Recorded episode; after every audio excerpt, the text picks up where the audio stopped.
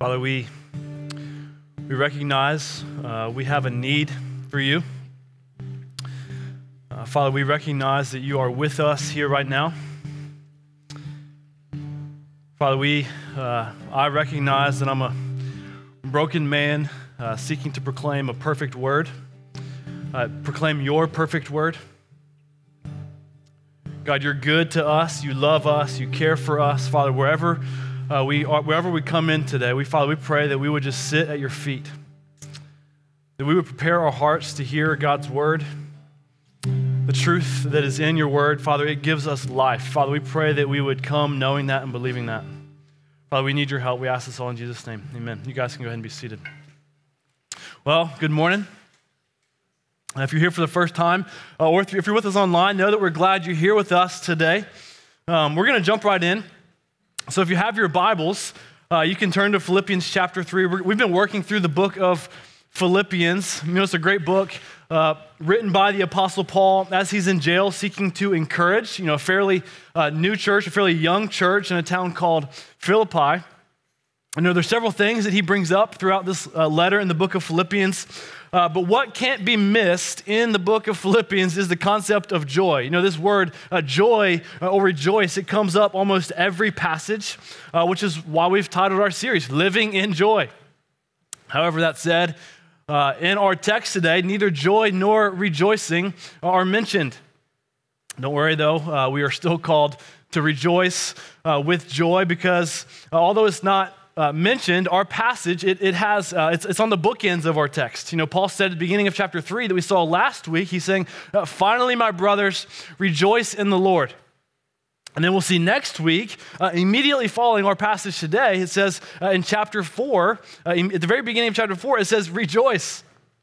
And today's passage is a continuation from last week. And so, yes, we're still called to rejoice. But something we haven't talked about at length uh, but is also throughout the book of Philippians is the concept of endurance and pressing on.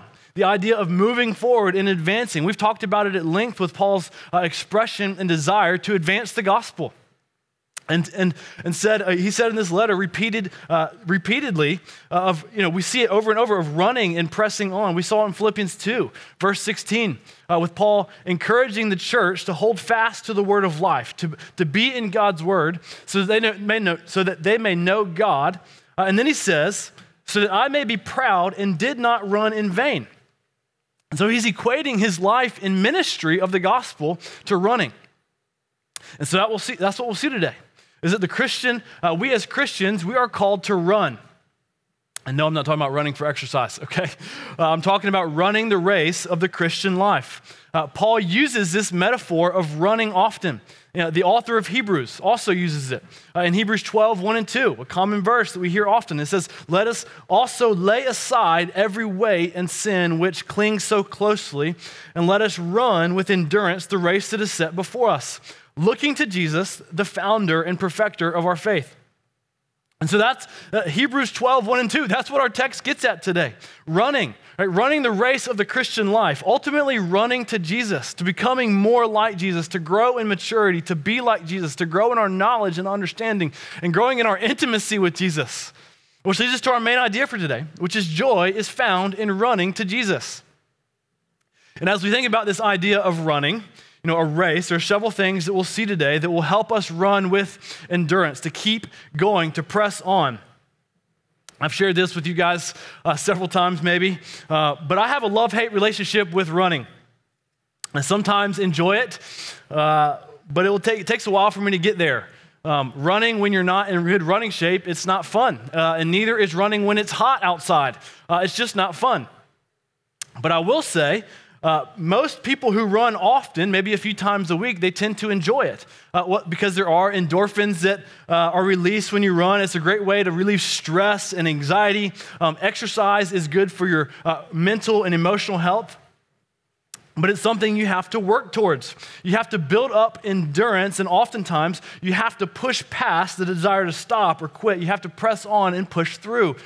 Uh, you know, I'm more of a, a seasonal runner myself. Uh, I'm not terrible, uh, not great at running, just kind of average. You know, I ran cross country in high school. It was more of a club than a team. Um, you know, anybody, everybody made the team. Uh, I did it more for social reasons, you know, so I could play ultimate frisbee the, the days before the race, so I could go to those carbo loads that they had the night before the race. Uh, and you know, I was I was one of the slower runners, but I was one of the best eaters on the team.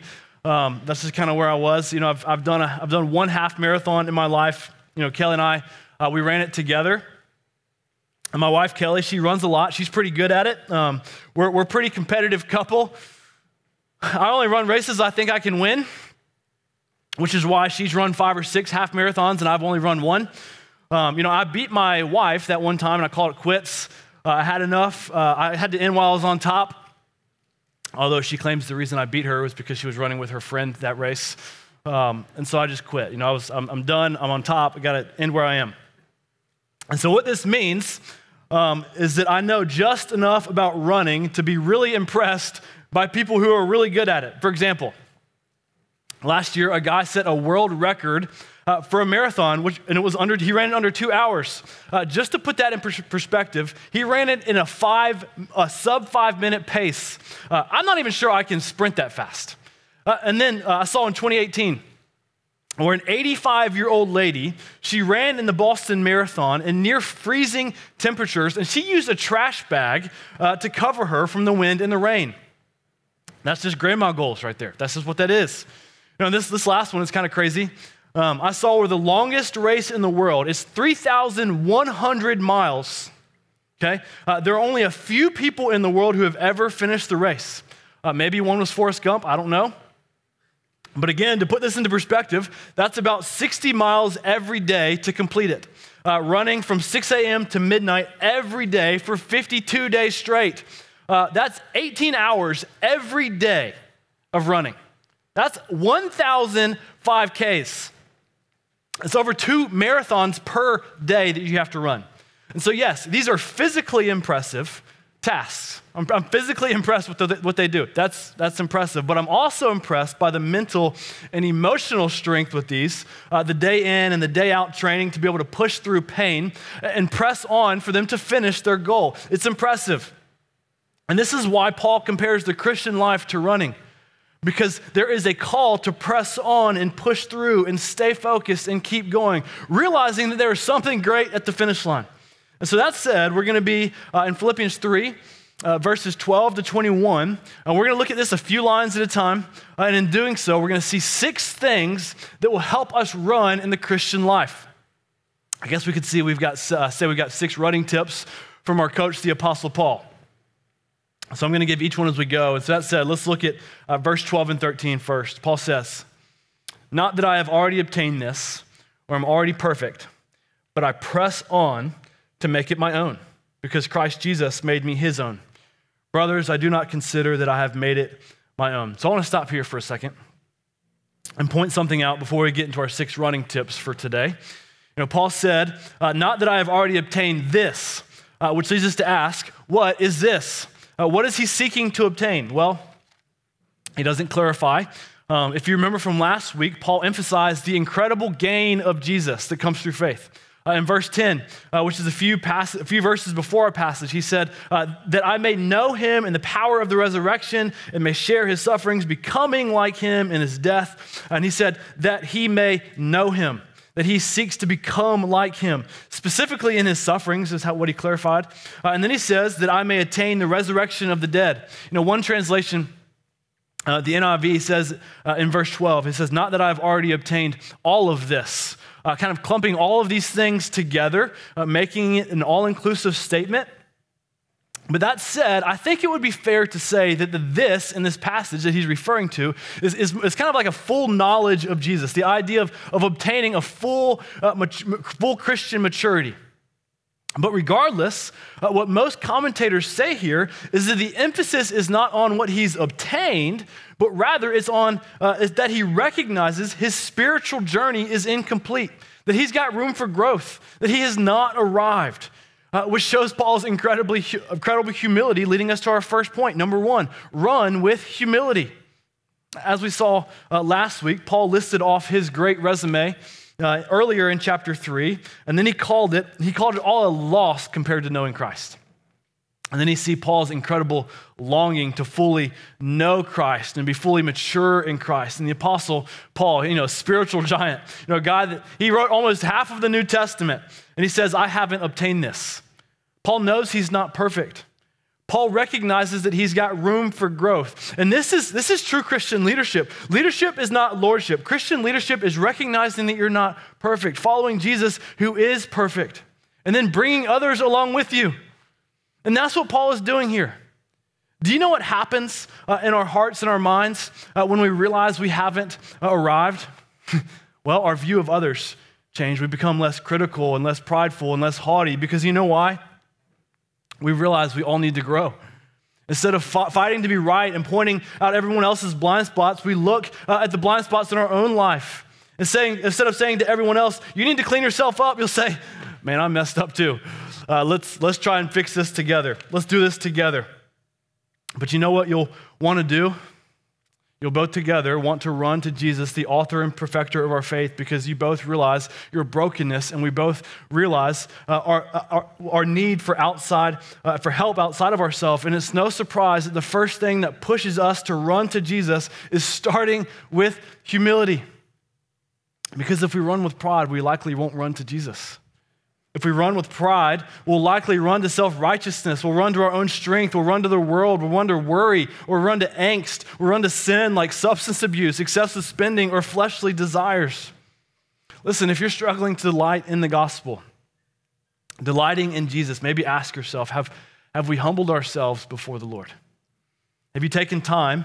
Uh, have we taken time to confess our sin, to search out our own hearts, not to dwell on our sin, but to confess our sin?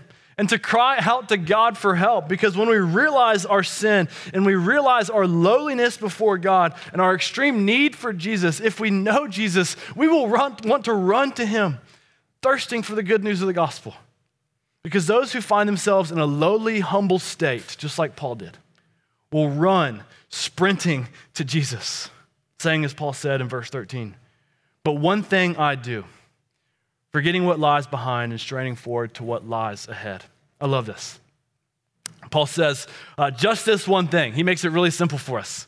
Right? If, if you're striving for Christian maturity, if you're fighting to know God with both knowledge and intimacy, Paul says, do this one thing, which actually ends up being a lot of things. Uh, but he says, forget what's behind you and run. run.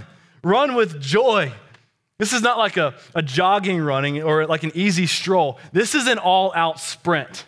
He says, straining forward to what lies ahead. I mean, just think Usain Bolt sprinting to the finish line with everything you've got, which is us to our next two points. Uh, but we'll start with the second point here. Number two, run without hindrance. Paul says, forget what's behind you. In essence, leave it behind. Don't let your past weigh you down. Christian, hear that today. If you're not a Christian, this is good news. Because if you believe in Jesus, you can leave your past behind you and you can run into a new life. Our past does not weigh us down. Good competitive runners, they don't look back, they keep their eye on the finish line. They look straight ahead and they run. That word forget it also means to, to neglect or overlook or, or care nothing about. In, es- in essence, like take it out of your mind, erase it out of your mind. Uh, this is both failures and successes because both can be a hindrance. This, this doesn't mean we don't deal with our past, ignore it, and kind of sweep it under the rug. No, we deal with it, we re- repent of our wrong, and then we run. But then with our successes, we must realize they can also be a hindrance. You know, in a lot of ways, success uh, can give us confidence uh, to keep us running harder, but it can also be a hindrance. You know, if we're constantly looking back to the good old days, or constantly comparing to the past, uh, maybe in ministry or maybe in some sort of personal growth and maturity, and comparing it to our rate of growth now uh, to the past, we may become disheartened. Or maybe uh, if we might just become satisfied with where we are and lose our hunger uh, to strain and run and grow and to continue to mature, uh, and we become just stagnant. Paul says, no. No, forget that too. Forget what's behind you. Forget your failures. Forget your successes and run. We can run to Jesus without hindrance. Because in the gospel, because of the work of the cross, Jesus dying in our place and being raised from the dead, because of this, Jesus takes our burden off of us. It's off of us. And he puts it onto himself. This is the gospel. He takes our burden so that we can run. And because our burden was removed at the cross, we can run to Jesus without hindrance. As he says in verse 13, forgetting what lies behind and straining forward to what lies ahead. Seeing that we can, number three, run with zeal. We can run with zeal. When we forget what's behind us, when our burden has been lifted, we can strain and run zealously to Jesus, free and without hindrance. If we do not have the gospel, we cannot run in zeal because the weight of this world is too heavy. The rules are too hard. We fall, we fail too easily, and we sin too quickly. But Paul says to that, no, run. Don't lollygag, run. I have no idea what's weighing you down today. Maybe it's the burden of your job. Maybe it's the burden of school. Maybe it's the family, your family situation is difficult. Maybe it's the political climate or the constant negativity of the news and social media that's bearing down on you. Or maybe it's the stress of finances or the frustration with COVID. Or maybe you're just mentally, physically, and emotionally exhausted. I have no idea what it may be for you. But I want you to hear this today. Whatever is weighing you down, hear this today that Jesus is in the business of bearing your burden. Hear that. Jesus is sufficient for you. The cross is sufficient. Jesus is calling us, all of us, to lay down our burdens at the foot of the cross and run. Again, it's not to say that we ignore our problems or even say our problems will be solved. No, not at all. We deal with them, we use wisdom, we work diligently. But at the end of the day, if we can say, as Paul said, we have gained Christ, if we can say to live is Christ and to die is gain, if we have Jesus Christ, we have been given access to the one who carries our burdens so that we can run. And you know what often looks like?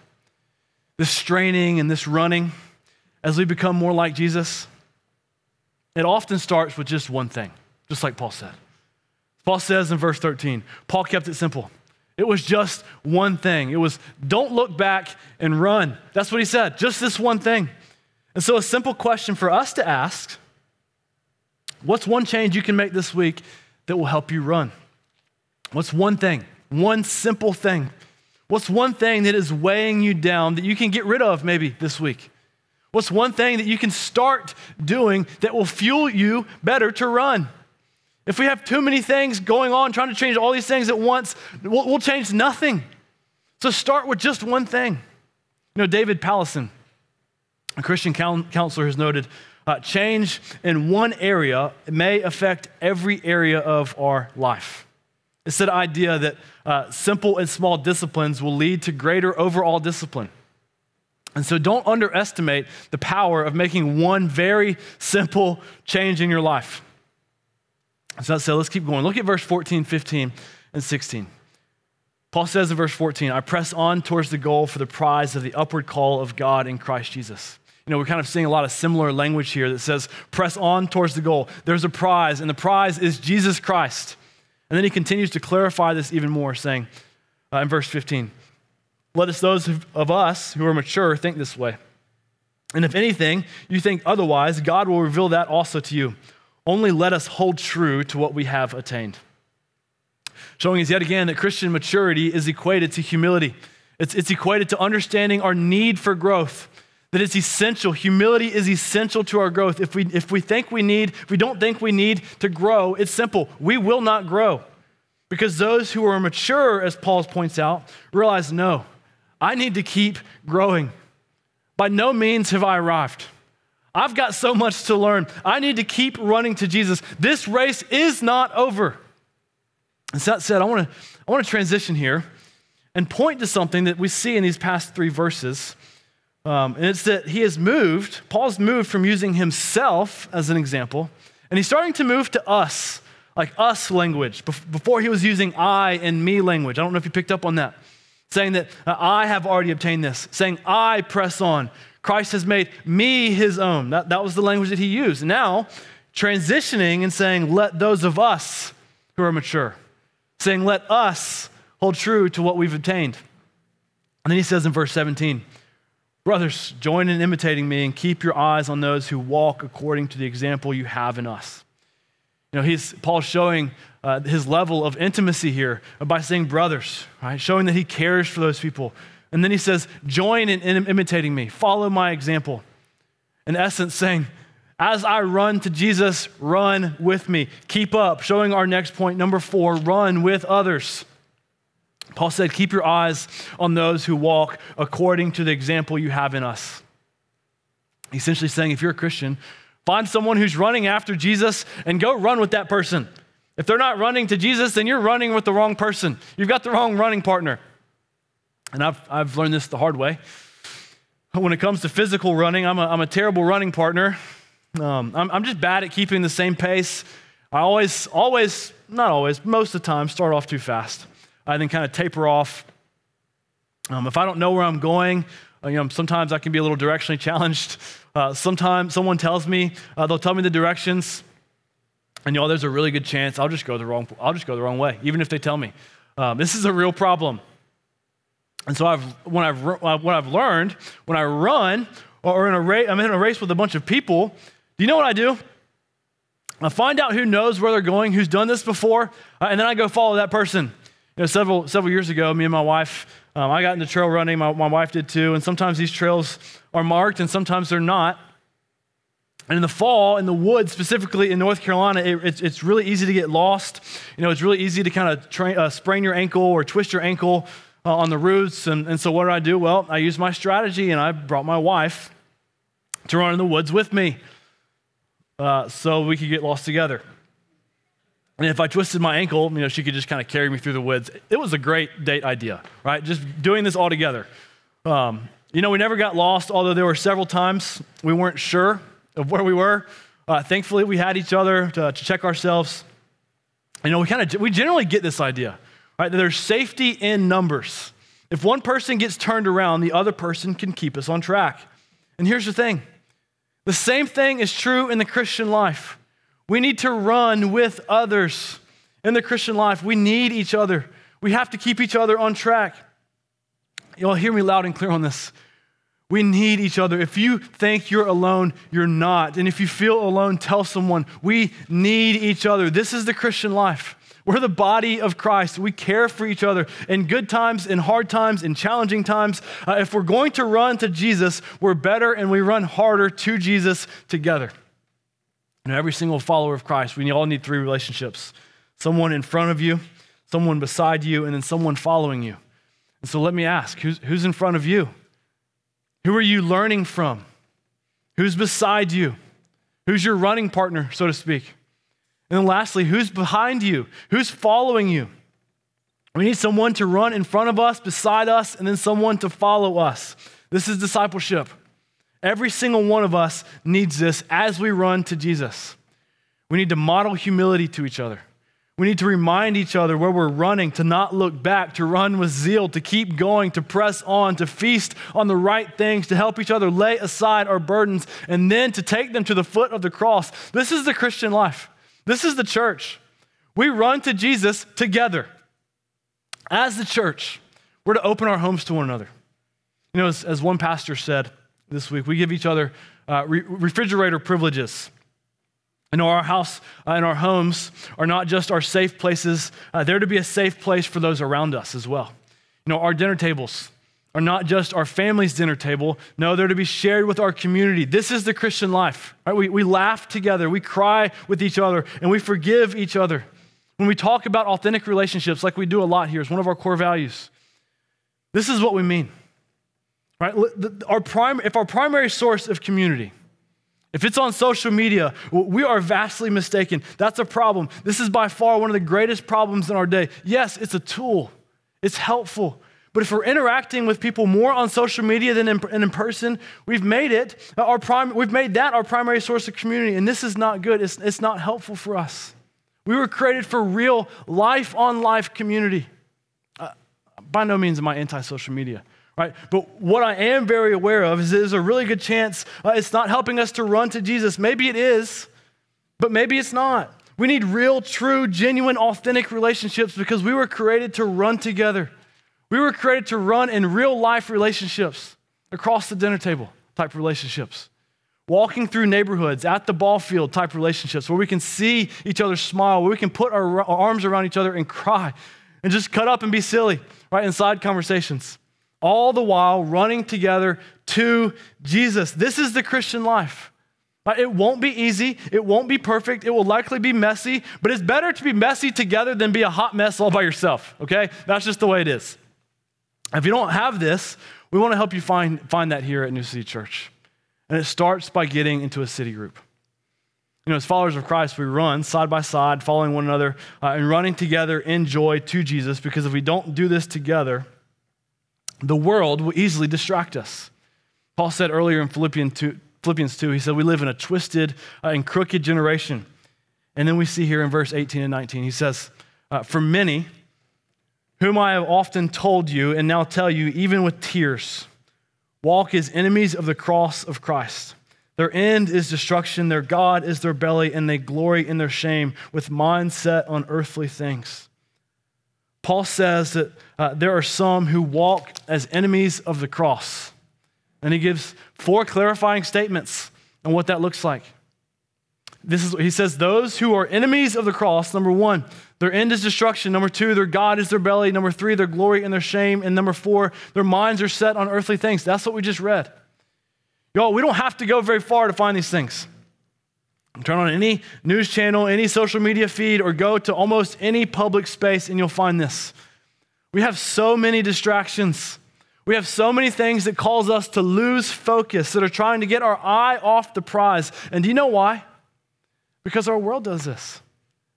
There are those who walk as enemies of the cross, who are not running to the cross, and in turn, it causes us to lose focus, which brings us to our fifth running tip. Number five, run with focus. You know, my, my, my last semester, my senior year, I needed 10 credits to graduate, uh, which equated about three classes uh, and one extra credit, which was a, a, lab, or oftentimes it would be a lab, but I didn't want to take a lab. I didn't have to. Who, who would want to do that, right? And so I took two regular classes and I found a four hour PE class. Uh, it was an elective and it was a triathlon class. I thought, I'm able to run, right? I, I can ride a bike. Uh, and I'm a pretty strong swimmer. And I was getting married that summer, so I thought, hey, I'm in. Um, you know, well, I went through the class, you know, running and biking and swimming in a pool, right, all semester long, uh, you know, with the lines in the lane, um, having actual lanes in the pool.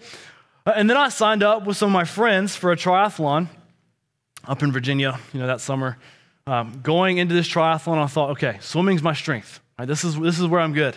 Uh, that was by far my best one. You know, I'm decent at the bike, not great, not terrible, uh, but kind of okay. And then I just got to finish the run. That was my strategy. Well, I got to the race. We got to the lake where we were going to swim to start the race. I was there, eager, ready to go and they shot off the gunshot to start the race. And I ran, I dove in, and I dove right on top of someone. That's just I, I, I swam right over them. Uh, then I got kicked in the face, uh, and then a dude swam right over me. I'm pretty sure I slapped at least five people on their back while we were swimming. Um, y'all, I almost drowned 15 yards into the swim. I'm not kidding. It was pure chaos. Well, after I gathered myself, I kind of put my head down, started swimming with great focus. You know, I'm moving, I'm doing pretty well. Uh, finally got a little space. I wasn't being kicked anymore. Uh, I wasn't being slapped. I was, I was really booking it, okay? I was really moving. Well, then all of a sudden, you know, a guy in a kayak starts yelling at me. And I'm like, uh, he's like, Sir, sir, swim towards the pole. I look up, I was swimming in the complete wrong direction. Okay. Everybody was swimming towards the pole, and I was out in La La Land booking it, and I was going a good 25 yards from everyone else. Okay. Not paying a bit of attention to where I was going. This whole open water swim thing, uh, it was a whole new game. Right? I didn't have the lanes and the lines from the pool. You can't see down in the water, right? Uh, to keep me focused on where I was going. So I put my head down and I swam right back towards everybody else just to find myself slapping backs again, getting kicked in the face again. I look up and I'm in the complete other side of the crowd of swimmers at this point. Um, I'm about ready to quit because I've, I've gone from one side to the complete other side. Uh, and I, and, and call that, I was about to call that kayak guy to come get me, you know, just take me in, I'm done. Um, and I think, no, I can't quit. So I put my head down, I start swimming again, just to hear that kayak guy yelling at me again, sir, sir, sir, sir, run, swim towards the pole. Well, I finally got what he was trying to tell me. Swim towards the pole, right? I get it, the pole. Uh, that's where I need to swim. Uh, that's where I need to keep my focus. Why? Because the pole, it doesn't move. The pole is steady, it's stable, it's sure. I don't, I, don't, if I, I don't need to swim towards the constantly moving crowd of swimmers that may even kick you in the face if you're not careful. No, swim towards that which does not move and is unchanging. Swim towards the pole. I need to keep my focus on that pole as I swim. So that's what I did. I finished the race. Didn't have a great time, but I finished. And so we need to ask ourselves, what are the things that cause us to lose focus? What are the moving targets in our life that distract us from Jesus, from what is steady and sure and unmoving and unchanging? Well, it's the same things, it might be, it probably is the same things that distract those that walk as enemies of the cross. And so we're going to go back and look at those four phrases. They're shocking statements. Paul uh, gave them intended to shock. And so if you feel a bit uncomfortable at any point along the way, know that you're on the right ride, okay? This first shocking statement Paul says, Their end is destruction. Uh, these are people who deny Jesus. They deny the cross. And as we know, the Bible speaks clearly on those who deny the cross, and their end is destruction. And it's eternity—a separated, it's an eternity separated from God. If we're not running towards our heavenly call, we're running with others whose end is destruction.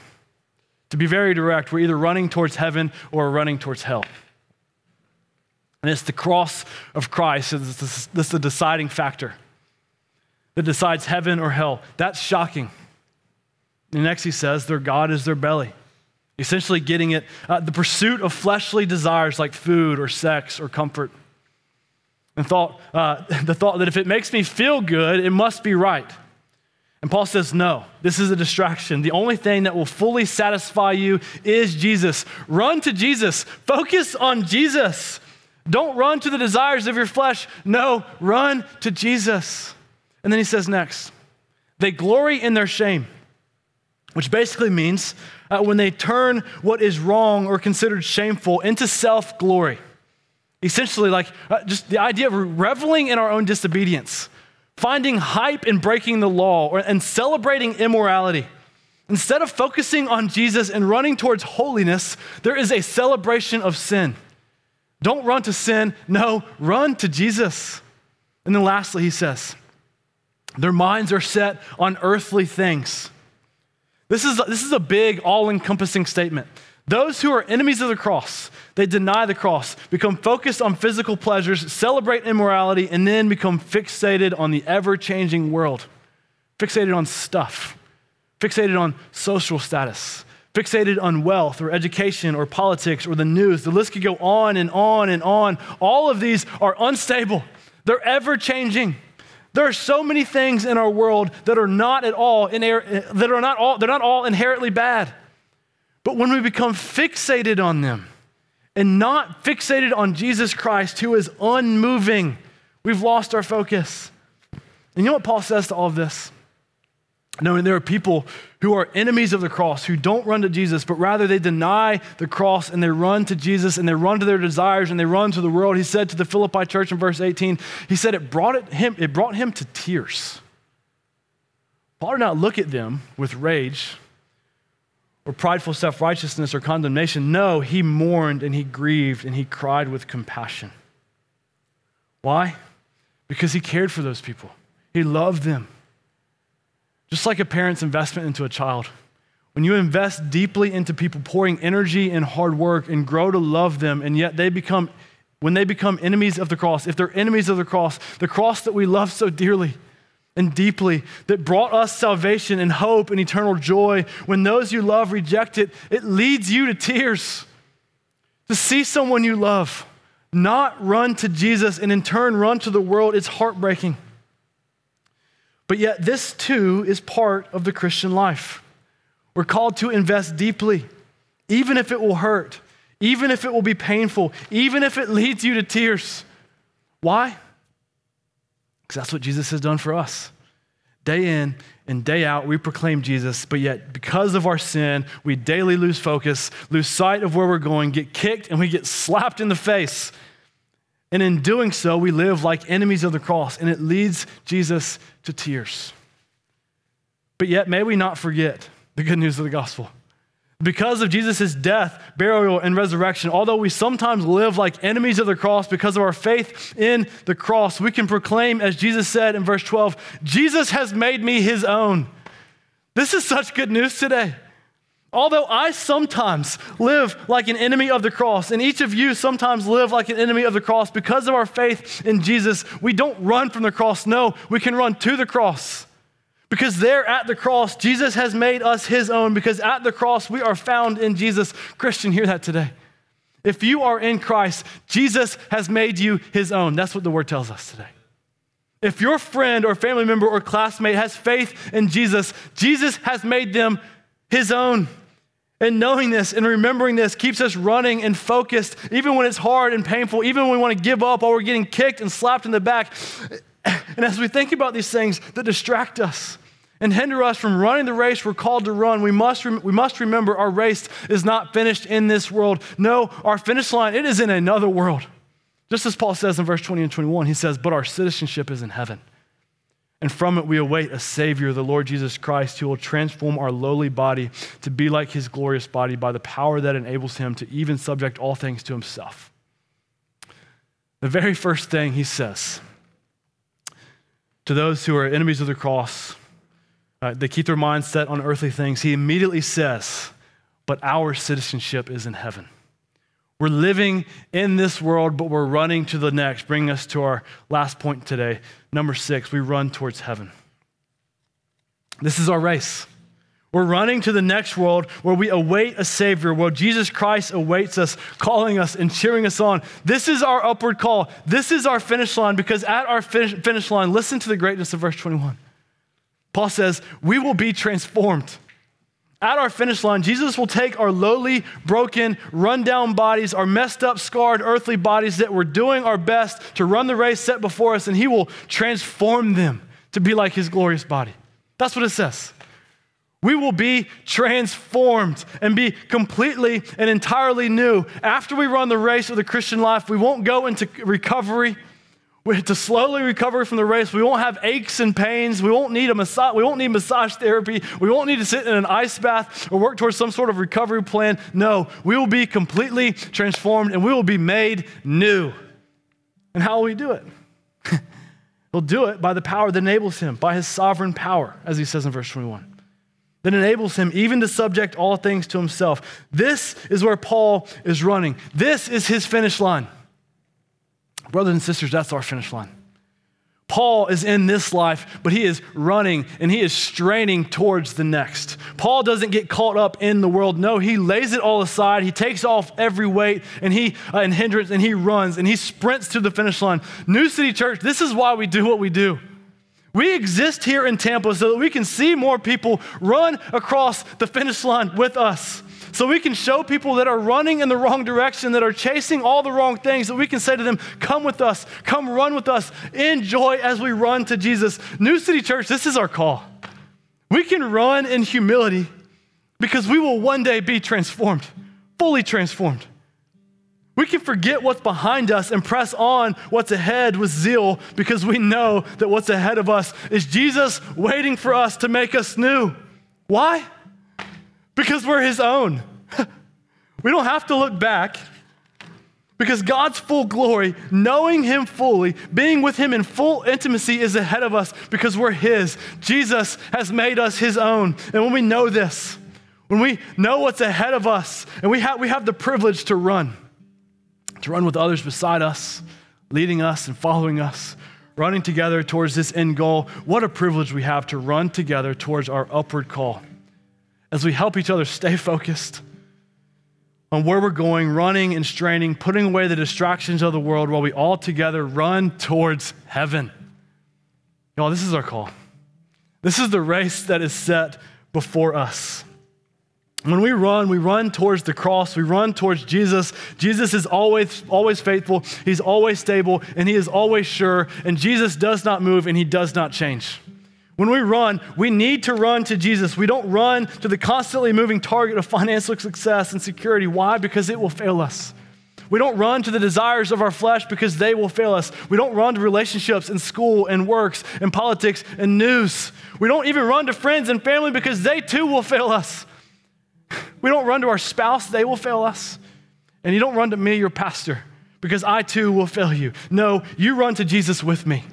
We run to Jesus with our friends and our family, and we go to work, we go to our classes, we do our homework, and we do piles of laundry all the while remembering that we're in this world, but we're running to the next.